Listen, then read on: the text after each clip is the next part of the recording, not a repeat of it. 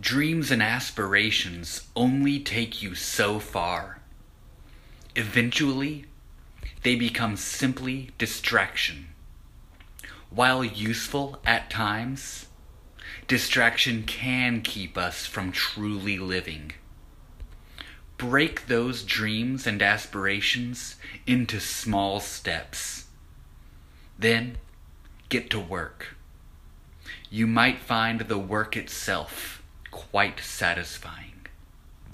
You've got this.